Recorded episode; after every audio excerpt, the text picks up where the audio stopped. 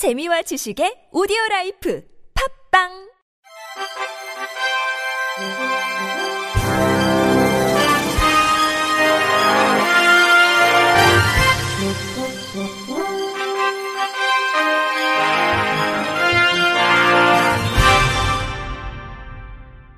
청취자 여러분 안녕하십니까? 10월 10일 화요일 KBS 뉴스입니다.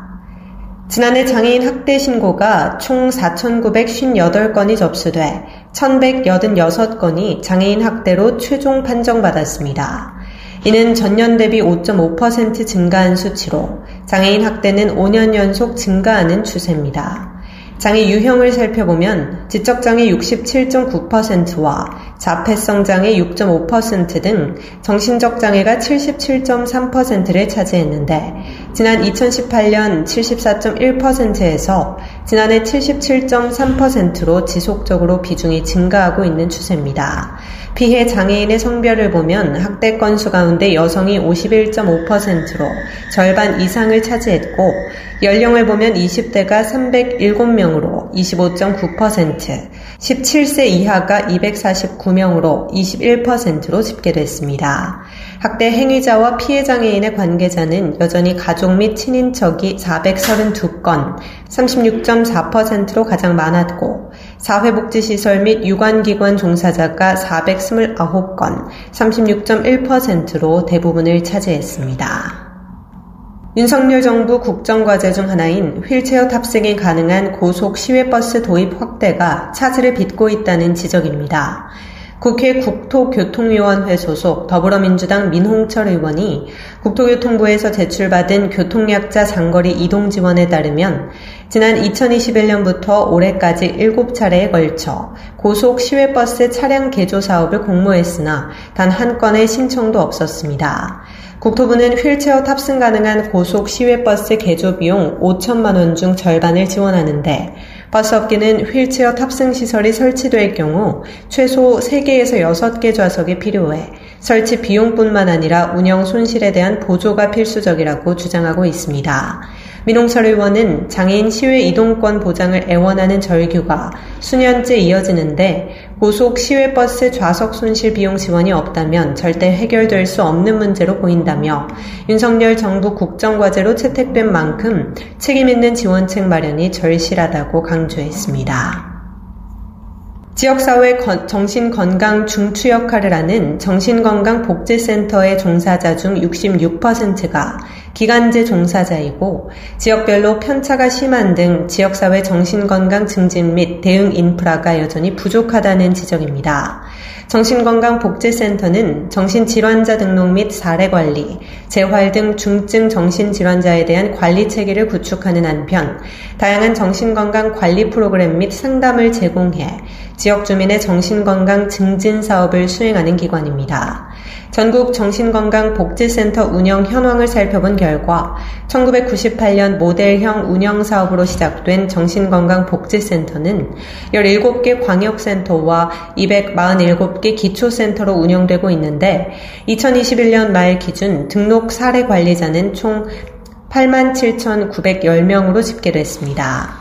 보건복지부의 지난해 광역기초정신건강복지센터별 인력 운용 현황에 따르면 전체 종사자 4,563명 중 정규 및 무기계약직이 34%, 계약 기간제는 66%로 주요 직역 중에서는 사회복지사의 기간제 근무 인원이 가장 많은 것으로 나타났습니다.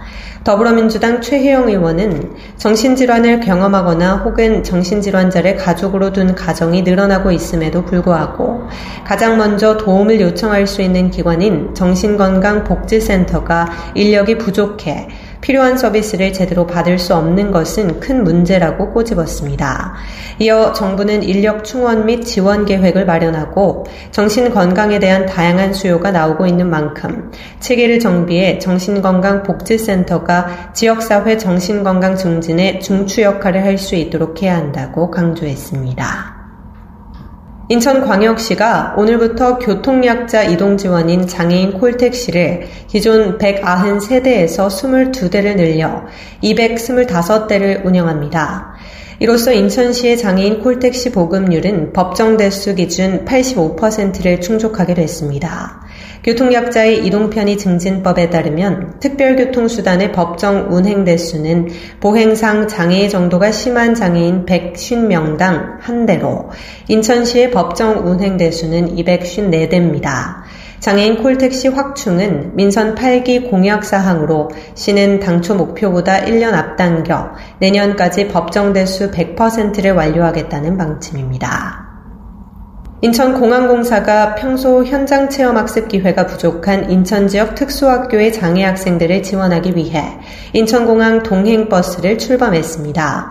앞서 지난 9월 인천항공사는 인천 지역 특수학교, 특수학급이 있는 일반 초중고등학교를 대상으로 동행버스 신청을 받아 134개 학교 지원을 확정했습니다.